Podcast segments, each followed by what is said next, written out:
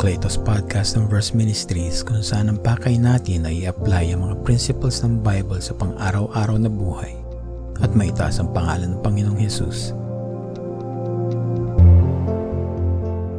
May mga tao na dumadaan ng higit pa sa nararanasan ng karamihan pero lahat tayo ay nakaranas na o dumadanas ng trahedya sa ating mga buhay.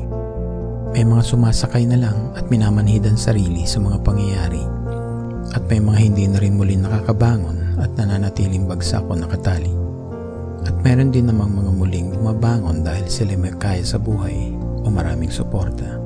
May mga lumalakad sa tagumpay na hindi dala ng lakas ng loob o tiwala sa sarili, kundi dala ng kapangyarihan ng Diyos na may akda at may hawak ng lahat ng nangyayari sa ating buhay.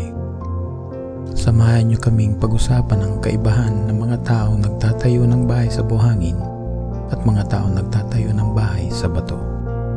Ang ating kasama ngayon sa episode na ito ay si Pastor Jordan Idos mula sa Iglesia ng World Christian Fellowship sa Bukawi, Bulacan.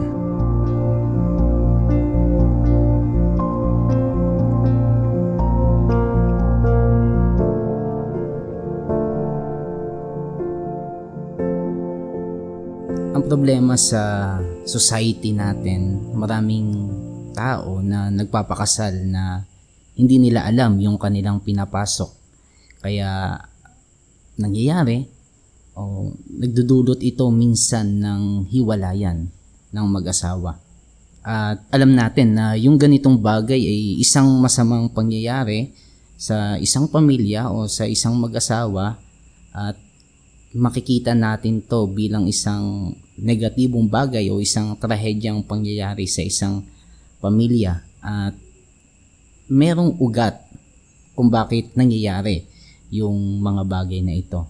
At syempre dahil ito sa kasakiman ng tao, dahil sa kasalanan, kaya nangyayari yung ganitong trahedya sa buhay ng mag-asawa at sa isang pamilya. Ito po ba yung sinasabi ng Bible na bilangin mo munang mabuti kung meron kang sapat para matapos mo yung sisimulan mo. Sinabi to ng Panginoon patungkol sa isang pagpapatayo ng gusali na makikita ng mga tao na sinimulan niya yung gusali niya pero hindi niya kayang tapusin. Siguro mahambing din natin ito sa pagpapakasal dahil sa impluensya ng society natin ngayon at sa mga uh, pinapanood natin, sa mga palabas na pumapasok sa ating mga isipan, nagkakaroon ng tiwaling uh, kahulugan ang isang pagsasama ng babae at lalaki. Kaya akala ng mga kabataan ngayon ay ito isang bagay na dapat nilang pasukin dahil dahil na lang sa uso or masarap ito sa pakiramdam at meron silang maipapakita sa kanilang mga kaibigan na meron silang girlfriend sa napakamurang edad. May mga nakikita ako sa LRT na mga estudyante pa lang, naka-uniform pa, uniform pa lang, ay naghahawakan na ng kamay. Nakakalungkot makita itong ganitong tanawin dahil ito yung mga kabataan na dapat susunod sa atin yapak bilang mga mga adult, no? Ito yung mga bagong tatayo bilang mamamayan ng ating society at kung ganito yung kanilang pag-iisip na wala silang pundasyon sa kung ano yung tamang uh, kahulugan ng relasyon ng isang babae at lalaki, dala-dala nila ito hanggang sa pagpapakasal, itong maling pangunawa na ito. Opo. So pagkadating sa kasal, may sinabi ang ating Panginoong Kristo. Ang sabi niya, ang pinag-isa ng Diyos ay huwag paghiwalayin ng tao. So napakahalaga ng statement na ito ng ating Panginoong Kristo na nagpapakita na ang kasal ay isang sagradong bagay sa harapan ng Panginoon. Ito ay banal sa harapan ng Diyos. Ang nakakalungkot sa panahon natin ngayon ay nababaliwala. Nababaliwala dahil hindi alam o hindi inaalam, inuunawa ng mga tao ang kahulugan ng kasal. Ang mahalaga ngayon, basta nagkagustuhan kayong dalawa, okay kayo, palagay kayo sa isa't isa, pwede na kayong ikasal. So, ganito na lang yung nangyayari sa panahon natin ngayon. Pero sana, sana maunawaan ng mga tao na ang kasal ay sagrado sa harapan ng Diyos sapagkat hindi lang sila sa isa't isa nagsumpaan, hindi lamang sa harap ng ministro o ng pastor o ng mga tao, kundi sila ay sumumpa sa harapan ng Diyos. Tatlo sila ng Panginoon dito sa kasal na tinatawag. Kayo po, kayo ay kasal na tao. Alam ko na mas alam niyo yung bagay na ito. Tama po yung sinabi nyo na ang kasal ay hindi sa dalawang tao, kundi sa tatlo. Ang Diyos Ama, na siya may akda nito, sa lalaki at sa babae. Kaya binigyan ng babala ng Panginoon ang, ang lalaki na ingatan niya ang kanyang babaeng papakasalan at napakalaki, nakakatakot ang banta ng Panginoon sa, sa, sa magtataksil sa sumpaan na ito. Ang kasal ay higit pa para sa magandang pakiramdam ng babae o lalaki na may kapartner sila. Ang disenyo ng Panginoon ay para sa procreation, para lumago ang, ang pamilya, pero balanse ito. Karamihan na nakikita natin ngayon sa society ay uh, ang lalaki ang lumalabas para magtrabaho at ang misis ang naiiwan sa bahay para alagaan ang tahanan at alagaan ng mga anak. Kung hindi maging maingat ang lalaki at hindi niya alam ang kanyang panawagan bilang asawang lalaki, dito kadalasang naguugat ang problema sa family. Dahil ang disenyo ng Panginoon ay nasa pinakataas si Kristo, ang ulo ng asawang lalaki ay si Kristo. At ang ulo ng asawang babae ay ang kanyang asawang lalaki. At susunod dito ang mga anak. Ito ang tamang disenyo ng isang family. Ang buong family ay saklaw ng Panginoong Jesus kadalasan may tendency kasi uh, maging overboard yung lalaki na mag-concentrate lang ng concentrate sa kanyang trabaho. Pero yung imbalance na nangyayari sa mag-asawa na nagkakanya-kanya sila ng gusto. Kung ano yung gusto ng lalaki, gagawin niya. Kung ano yung gusto ng babae, gagawin niya. Hindi sila nagtutulungan. Marami ka makikita ang family na masaya, pero kadalasan masaya sila habang masaya yung nangyayari sa buhay. Kung puno yung fridge, wala namang rason para mag-alala. Kung may trabaho, walang rason para mag-alala. Pero kadalasan, sa isang family na maliit ang pinagkakakitaan, ang nauuwi ni Mr. Imbes na magtulungan ng mag-asawa ay nag-aaway. Pinag-aawayan nila yung pera. Mm, sahod. Sahod. Napakaliit kasi. Pero ito yung panahon na dapat nagtutulungan ng mag-asawa eh hindi sila dapat dito nag-aaway kung kailan may problema eh. Dito pa lang makikita nyo na na parehong hindi nila alam ang kanilang mga tungkuling gagampanan sa loob ng kasal. Ang babae ay kailangan tumulong sa kanyang asawang lalaki at ang asawang lalaki ay kailangan mahalin ang kanyang asawang babae. Mahalin enough para ibigay ang kanyang buhay kung kinakailangan. Napakaganda para sa isang kasal kung parehong nagpapataasan o naguunahan kung paano mas makakagawa ng mabuti sa kanyang partner. Kung ang pakay ng asawang lalaki ay kung paano niya mapapakitang mahal niya ang babae. At ang pakay ng babae kung paano niya mapapakitang mahal niya o binibigay niya ang kanyang buhay sa kanyang asawang lalaki mahalagang intindihin po natin na ang sumpaan ng kasal ay between sa husband and sa wife, sa lalaki at sa babae. Kaya lang kadalasan, mas inuuna ng family ang importansya ng mga anak. Nangyayari po ito kapag hindi nagagampanan ng asawang lalaki ang kanyang tungkulin sa kanyang misis. Kapag nagkakaroon ng imbalance na mas may inuuna siyang kagaya ng halimbawa, trabaho, mas inuuna niya to, binibigyan niya to ng pahala, pagpapahalaga ng higit pa kaysa sa kanyang misis. Gagawin niya itong rason kadalasan para sabihing inaalagaan ko ang aking family at uh, ginagampanan ko ng tama ang aking tungkulin. Pero kung tutuusin, kahit sa anong paraan, pwede magkaroon ng pera ang family. Hindi lang yung lalaki ang may kakayanang magbigay ng pera sa family.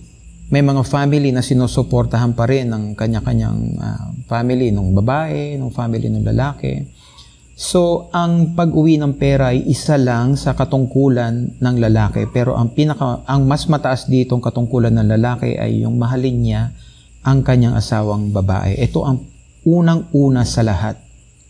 Given na po yung magtatrabaho ka at mag-uwi ka ng pera.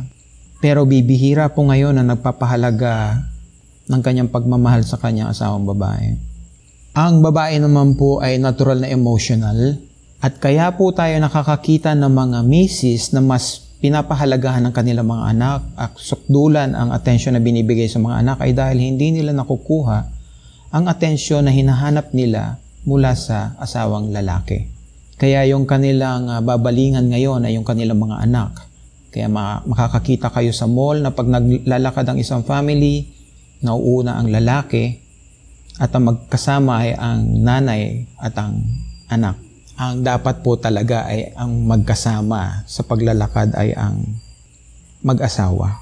Hindi po ibig sabihin nito na kailangan palayuin niyo yung mga anak niyo, pero unang-una niyo pong dapat hawak ang kamay ay ang babae.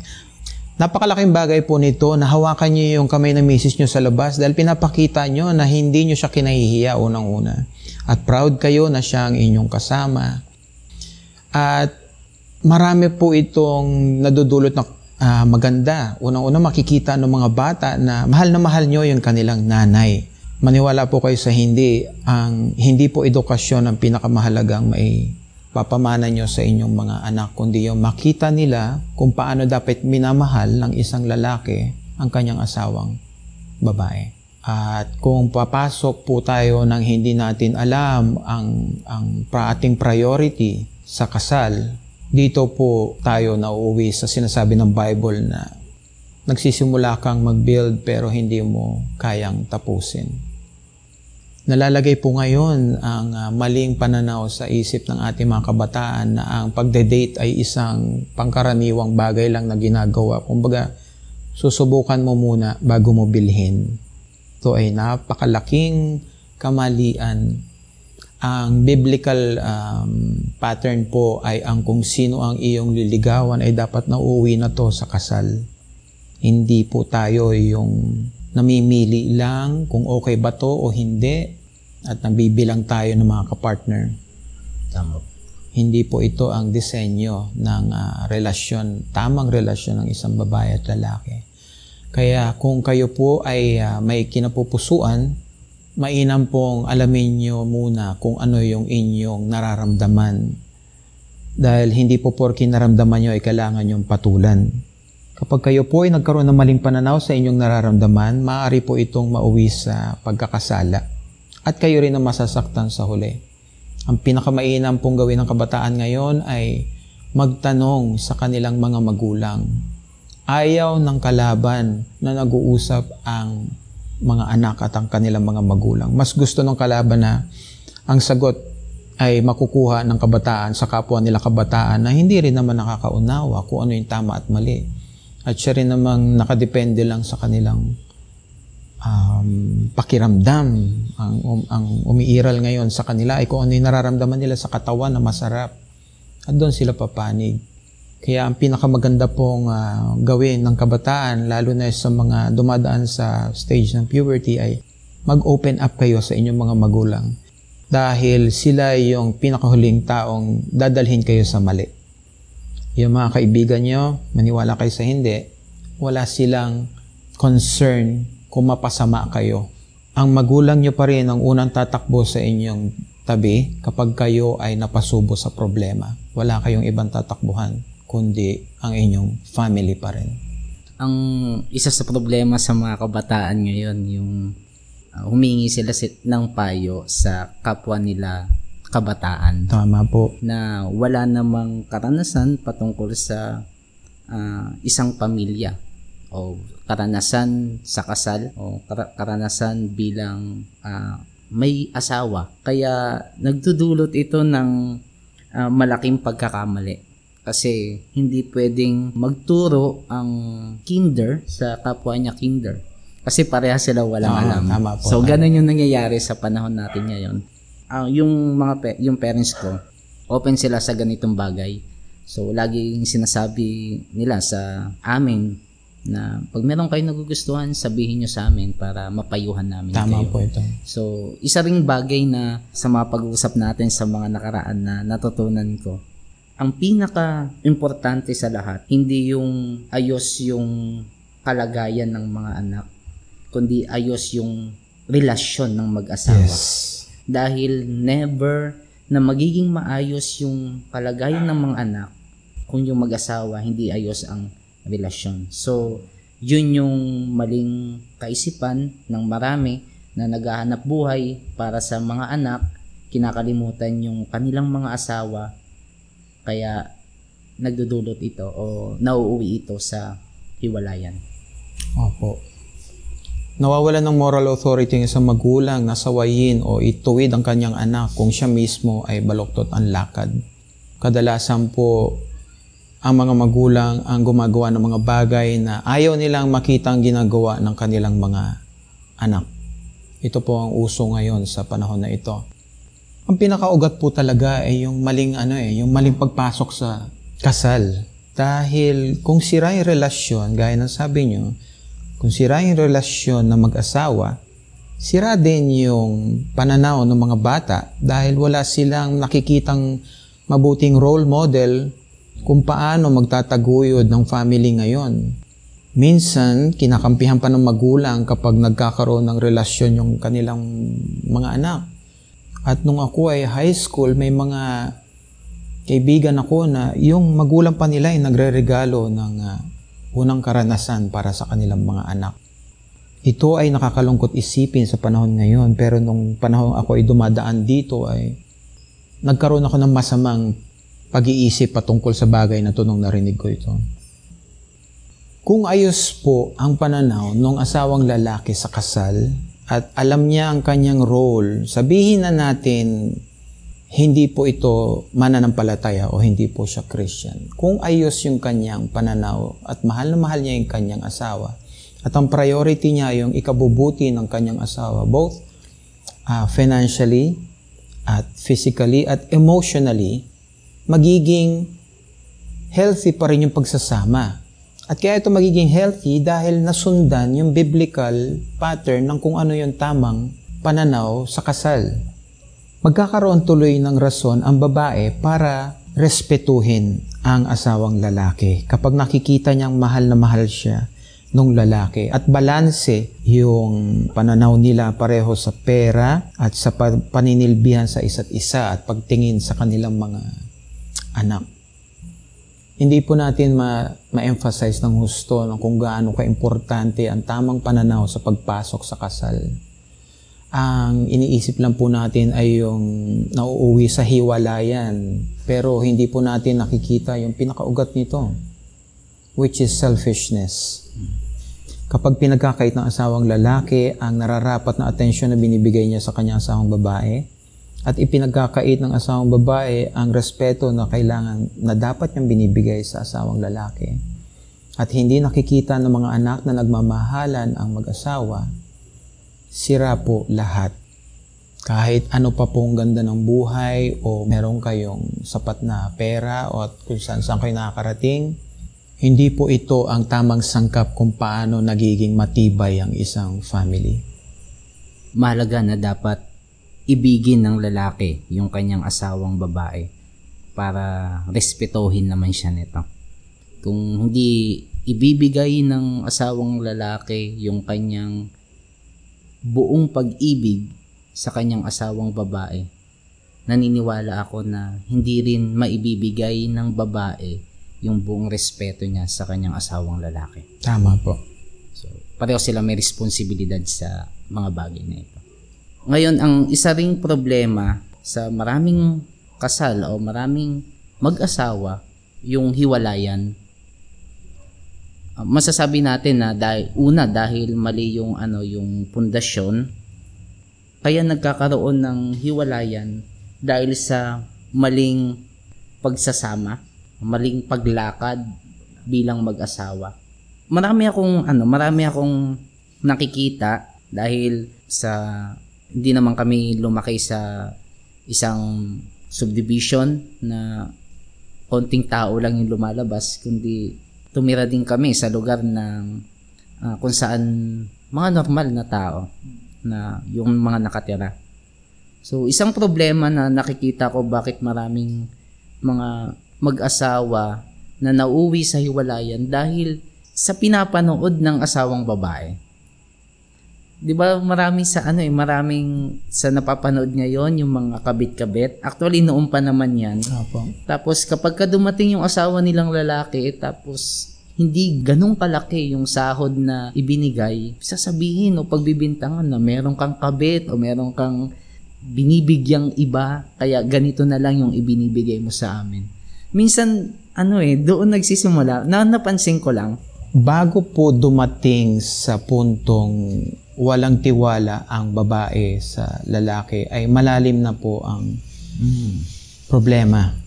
Kasi ang problema po sa kasal ay hindi bigla ang nangyayari. Ang problema po sa kasal ay unti-unting nangyayari.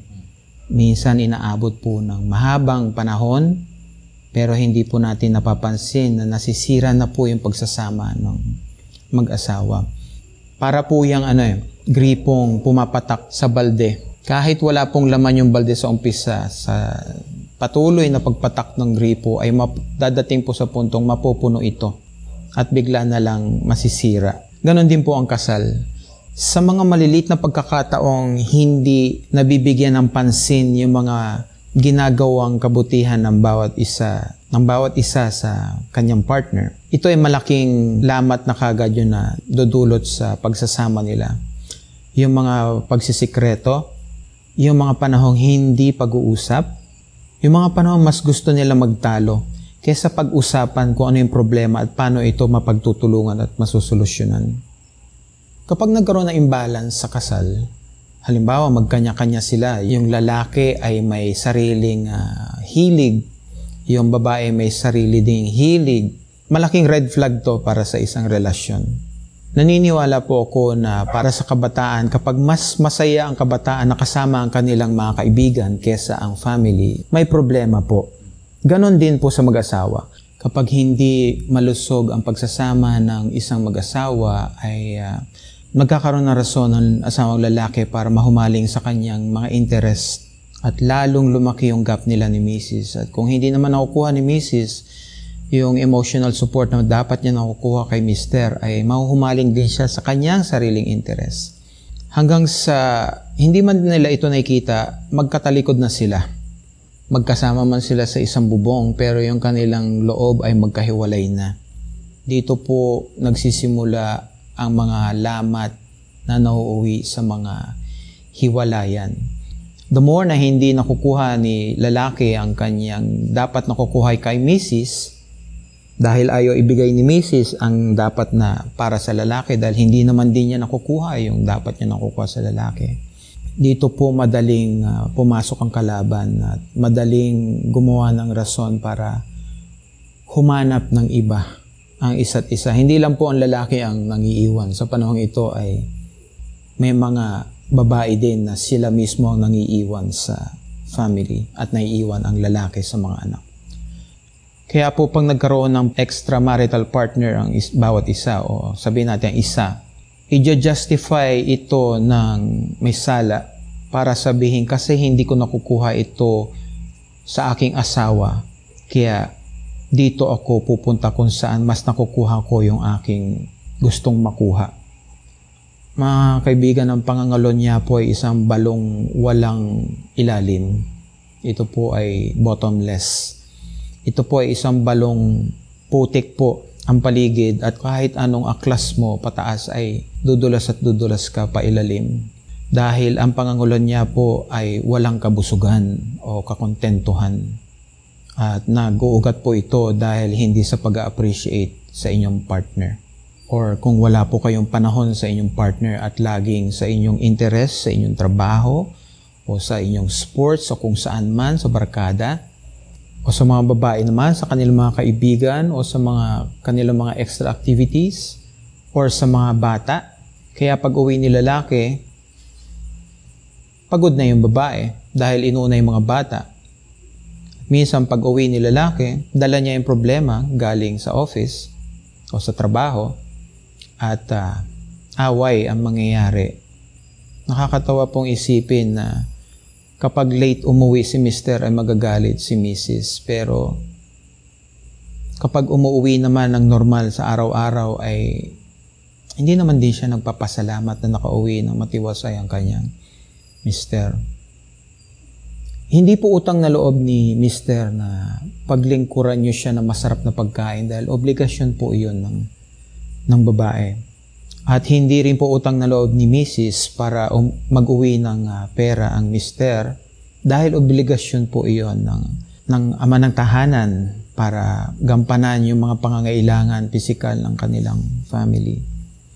Ang tinatamaan pong mabuti sa hiwalayan ng mag-asawa ay yung mga bata dahil unang-una nasisira po ang kanilang pananaw sa kung ano ang isang matibay na family.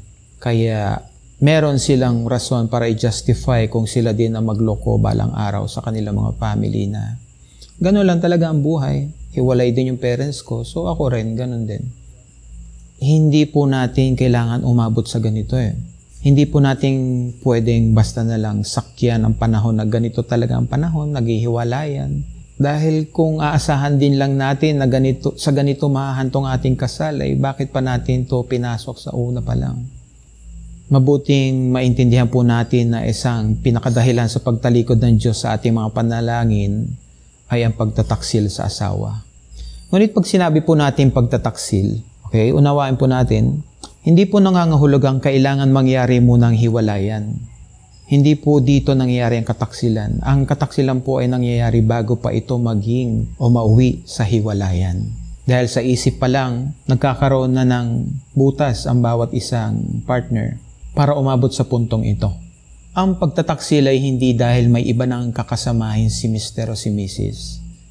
Kundi ito ay ang pagtalikod ng lalaki at babae sa tungkulin nila sa kanilang mga asawa ang pagkakait ng kanilang panahon sa isa't isa o neglect, inuuna ang kanilang mga interes, o kahit na yung mga bata ang inuuna, imbis na yung kanilang partner. Nagiging malamig si Mr. habang tumatagal at naghahanap ng kalinga affection naman si Mrs. Kaya sa mga bata, naghahanap ng affection. So habang tumatagal, lumalayo ang loob sa isa't isa. Kaya po pag nangyari ang hiwalayan, napakadaling gumawa ng rason para ma-justify na tama lang maghiwalay kasi hindi na tayo nagkakaintindihan. Ang kasalanan po ng pagkakait o omission, ang pagkakait ng inyong obligasyon sa inyong partner ay nauuwi sa mas malalang kasalanan ng commission, ang paghihiwalayan. Ang pagkakait ng kabutihan o karapatan na dapat ay para sa isa't isa ay nauuwi sa paghahanap ng kaligayahan sa ibang bagay o tao. At kapag finally ito ay nakita, nauuwi po ito sa hiwalayan. Isipin po natin yung bigger picture. Napakalaking damage po nito sa society. Isang family lang po ito ha, na pinag-uusapan natin. Kung nakaka-relate po kayo. Ilang pong family ngayon sa society natin ang sira. Hindi po nakakapagtaka na ganito ang society natin. Itutuloy natin sa susunod na episode tong series natin kung saan sisikapin natin himayin ang mga kahulugan sa likod ng mga pangyayaring kadalas ay dumadapo sa atin ng di inaasahan. Narito ang ilang mga clips sa susunod na episode. Madali pong tanggapin kapag na-aksidente o nawala ang ating mahal sa buhay dahil sa katandaan.